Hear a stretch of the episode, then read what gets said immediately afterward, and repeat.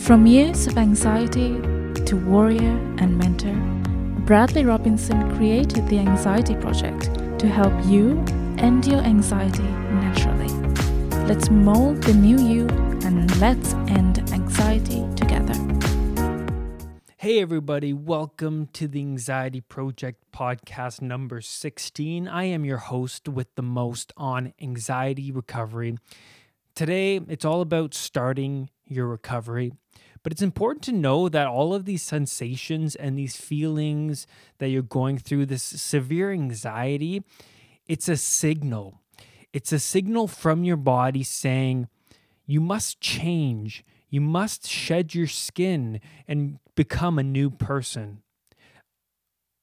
A lot of people walk around with that 10 year old voice still inside them you're still reacting to that voice. These people walk around reacting to that voice all the time, giving in, giving in to bad habits, giving in to the sensations and the fearful thoughts, the limiting thoughts. And that 10 year old voice needs to be challenged. It needs to be countered with rational thinking. So we have to understand that we have to change. You have to change. It's a must. Okay? It's a must. Change needs to happen. Your body is telling you something. Your body is saying enough's enough. Things need to change. And that's why I'm sending you sensations. That's why I'm giving you panic attacks and severe anxiety. Things need to change. Now, the first thing to starting your recovery is knowing what you want. What do you really want? How do you want to feel? And when you sit with yourself in a in a quiet place in a meditative state and you go over what you want through all of your five senses what will it feel like when I finally change? What will I see? Well, and how will I perceive things when I change? What will things look like? Will I be more in the present moment when I change? Will I be more mindful? How will foods taste? I'll be more conscious of how foods taste and I'll eat healthier foods and I will enjoy the foods. You know? What will I feel like touch and eh, will I be more mindful about the things that I touch and be more aware of the the cold and the the the, the weather, the environment that I'm in? What will I hear when I'm fully recovered in the present moment, mindful? What will I hear? And when we start to imagine and put ourselves in to the situation when we finally recover and use all of our five senses in that state, our subconscious is recognizing it because our subconscious only connects with imagery and emotions.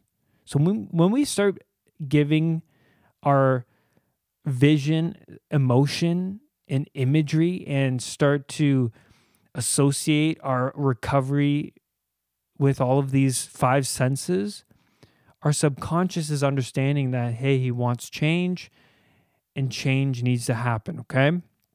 But this must be consistent. You know, don't do this one day and expect change to happen. It's all about a vision and understanding that I must change. And this is what I really want in my life. You have to understand that you need to identify what you want identify what you want in the long run and and associate change with pleasure and not changing with pain. Okay? Change equals pleasure. Change equals mindfulness. Change equals better health. Change equals better friends. Change equals more traveling and time with myself. Change equals a better job because we got to remember that we can complain about our jobs, we can complain about the situations we're in, but if we don't change ourselves internally, how are you going to change your external world? If you don't change your internal world, how do you expect to change your external world? Okay? So, the more clear you are about what you really want, the more power it has. Okay? You have to be clear. You have to wake up with a vision board and be like, this is what I want. I'm done living the victim lifestyle. I'm done suffering from anxiety. I'm done with this. I must change. And this is what I want right here. And and follow that with all of your might, okay? Understand that the RAS, the reticular activating system, tells your brain what to pay attention to. Okay. What is the reticular activating system? Well, the RAS is like a filter or a gatekeeper of information and data that is let into the subconscious mind. Your five senses are always feeding information to the brain, and you can't possibly pay attention to it all. Okay. So it's like when you get jolted up when you hear your name or something related to sex or anything that is related to something you're sensitized to or anything related to your beliefs eh, or your identity. Okay. So it's like when you have health anxiety and you're sitting in the coffee shop and you hear somebody say cancer or a disease or something related to that, you jolt up, right? Because it's fitting your identity as a health anxiety sufferer. It's fitting who you are, your current beliefs, okay? And that's what I that's what happened to me when I was suffering from health anxiety. I was picking up all the negative things like a billboard would say, "Have you gotten this checked by your doctors lately?" or commercials that promoted ill health or or so, something like that? Or when you're watching like American Idol or America's Got Talent those horrible shows where they bring on people and they have they have an illness or a disease and you relate to them in some in some way and you feel bad like what if I get that disease? You know these people are are victims of this. These people are victims of that and don't you realize that these shows put those people on because they play that card? They because they gear people like you towards it.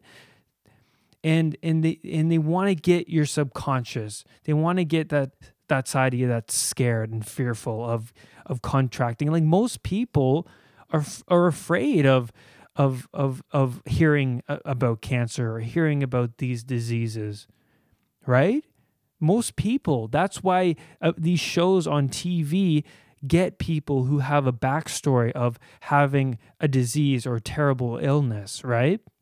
To get you engaged, to to relate to your subconscious, right? That's what it's all about.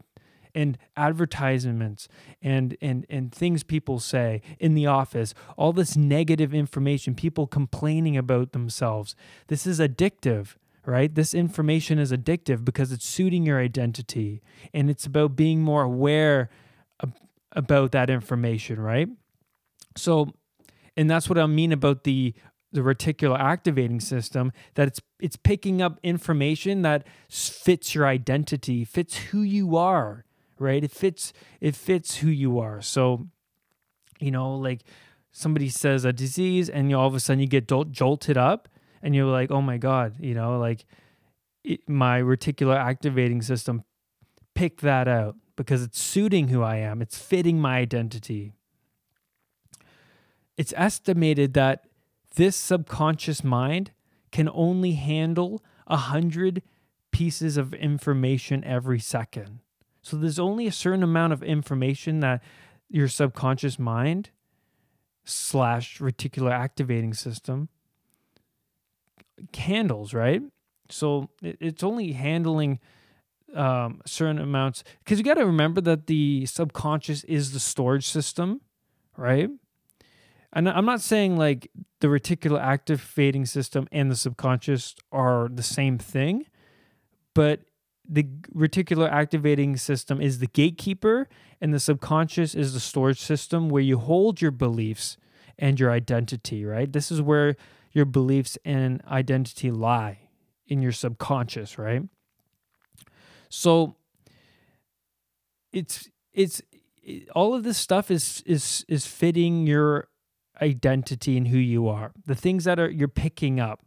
And it's all about changing your beliefs and identity, right? Creating new habits and starting your recovery. It's like I said before, it's knowing what you want long term, connecting change with pleasure and not changing with pain, and then creating a contract with oneself. So write out a contract on on the internet or on paper and say it's going to take me 3 months. So set a goal of 3 months from now to recover from anxiety. Name it the anxiety project. This is your project.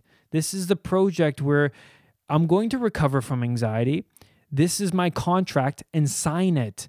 Sign your name at the bottom and write out bullet points on your contract um, that you know I want I want to recover from anxiety. I want to change my identity. I want to change my beliefs. It's a must. It's a must that I change my identity. It's a must I must change my beliefs. It's a must that I must overcome this anxiety disorder and learn. This is that you're a student now. And understand that you're a student, okay? You're not going back to school. You know, you're going back to school for yourself on your own time. And this is better than any school, okay? This is you. This is you changing who you are. This is you getting your life back, okay? So, and change your shoulds to musts. You know, I should do this. I should do that. You know, that's setting yourself up for failure. I must change. I must overcome anxiety. I must do whatever I can to improve my life and get it back. Take control because it's all about control. Okay. The thing that stops you from getting what you want is fear. The fear of failure, the fear of not being accepted once you overcome anxiety, the fear of losing friends when you overcome anxiety, the fear of losing your job, perhaps, the fear of disconnecting from your family. It's all about fear. But you have to understand that overcoming anxiety and improving who you are is most important, and that this process is about facing fear head on. It's all about facing your fears head on. Head on. This is what it's all about. This is how you grow. It's when you to grow, it's about going through hell and keep going and not running away. Not running away from the fire, but running towards the fire. This is how you reprogram your brain. Your brain is a muscle and it needs to get strengthened. Right now, going through anxiety, it's weak. You know, it's fearful. It has an identity that doesn't serve you. It has bad habits that do, that don't serve you. It's all about divorcing yourself. Okay? The transition is all about divorcing yourself and starting anew, to become more conscious. It's all about becoming more conscious, okay? The conscious process. Your, your, your subconscious is, is a storage system. It has all of these beliefs that don't serve you, these negative beliefs, these negative habits, and and it's it stores past traumas, past experiences that don't serve you as well that you you've held up for so long and it's about confronting them. Okay? And bad habits losing friends that don't serve you, bad friends, is only going to be better for you in the long run. Okay, you're going to experience a lot of resistance when it comes to change. It's not easy getting rid of friends that you've had for 10 years. Trust me because it's happened to me. I've I've I've told one of my friends that hey, I I can't, I just can't uh, hang around you because of this the negative the negativity the negative energy. And at this point i didn't care what what he thought. I was being honest with him. And i was and i was like hey this negative vibe and our negative habits when we're together don't work for me. That i want to improve my life and i want to get somewhere else in my life. And just being honest with them is the best thing right and it's it's not easy. None of this is easy. You're going through one of the hardest things you could do. It's the battle with your mind, but it's identifying which habits work and which habits don't work. Okay? And you're going to have to divorce friends. You're going to have to spend less time with people who promote negativity in your life. And this is what needs to be done. Okay, you need to be around people that are going to better your higher self, to better who you want to become, and adapt role models, adopt role models, I should say.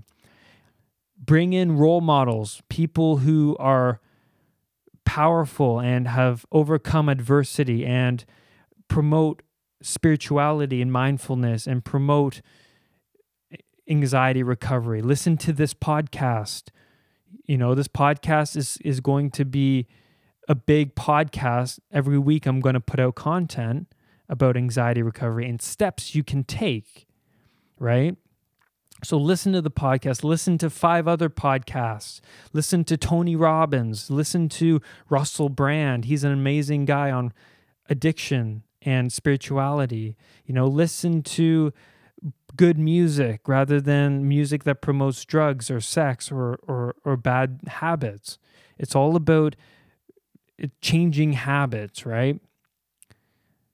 And and and bringing in new people to support your journey, support your new identity. It's it's that journey, right?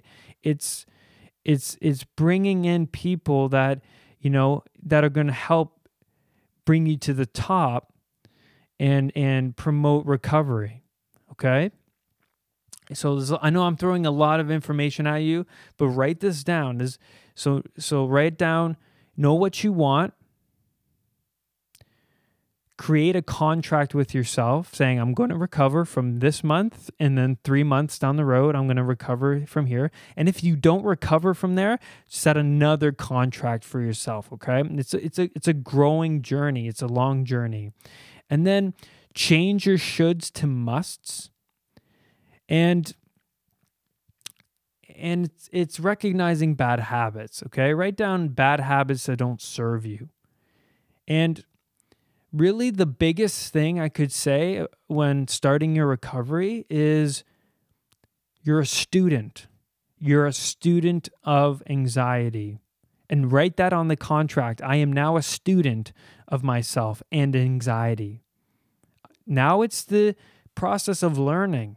It's all about learning now. Write in your notebooks every day about anxiety. Write down tech- techniques. Write down the the process of desensitizing yourself. It's a journey now and it's an amazing journey that will only benefit you in the long run. So that's where I want to leave it today. I also want to mention that when I was recovering from anxiety and when I was changing my habits, I remember that when I was just educating myself, when I was a student of anxiety, and I am still a student, I always learn but I, I never used to read a lot. I would read a book here and there. But when I was going through my recovery, I actually sat down in chapters one day for four or five hours reading a book. Okay. And then I would spend the rest of the week and I would read the whole book in the in the store, in the bookstore. I read the whole book in the bookstore. And then I read another book. And then I then I ended up reading 3 books in 1 month. And then I ended up reading more books the next month and then so forth. And I'm like, this is my new identity. When I'm reading, when I started reading a lot in my recovery, I, I felt so much resistance towards it. I was like, I can't really sit here and read. I can't really sit here. I have anxiety. But when I forced myself to do it, and when I and and then my I got used to it, and I was retraining my brain, and all of a sudden I was reading three books, and then and so forth. Right? It's all about changing your identity. Now I'm a reader. I'm a learner. That's my new identity. Now I am a grower and and a student now of myself, and it's all about the snowball effect. It's all about what you do now, starting forward. Are you going to grow or are you going to stay put in your old state? Okay? You don't want to stay put. Guys, I love you so much. I hope this podcast has gained you with lots of knowledge. Write everything down, go over it a few times. And don't let your anxiety define who you are. Okay? I'll see you on the next episode. Have a great day. Bye. For more podcast episodes, for more video content, and one on one coaching with me via Skype, visit www.unpluganxiety.com for everything you need to know about ending anxiety. I love you all and have a great day. Bye bye.